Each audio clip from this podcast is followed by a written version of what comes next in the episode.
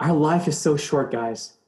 But isn't this crazy? Even though this life is so short compared to the infinite length of uh, the afterlife, everything that you do on your time on earth determines what happens in the afterlife.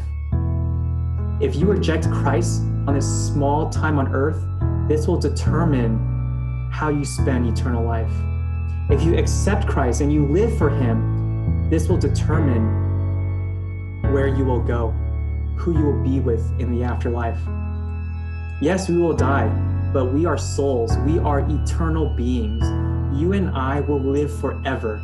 It's not a matter of how long, it's a matter of location, where you will exist after you die. Will you be with God in paradise and in heaven, or will you be with Satan in hell in eternal torment? That is the big question that James does not want us to forget. He doesn't want us off the hook just yet. If you look at 2020, don't you see that life is fragile? Life is short? Who knows if we even have tomorrow? If you die today, do you actually, can you actually be sure that you'll be with God? Can you actually answer that question?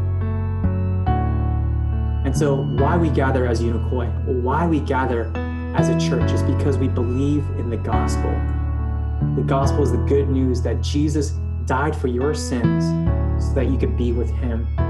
That every person who sins, which is you and me, we are deserving eternal condemnation, eternal separation from God, the wrath of God. But God, in his love, sent Jesus on earth 2,000 years ago to live the life that we could not live, to die the death that we should have died.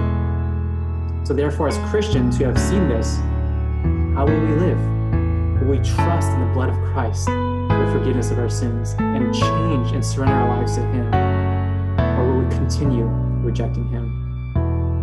The ball truly is in our court, and the, the clock is ticking. We don't have forever. Godly wisdom should move you to work towards future goals, hopes, and dreams while surrendering everything to the good and perfect will of God.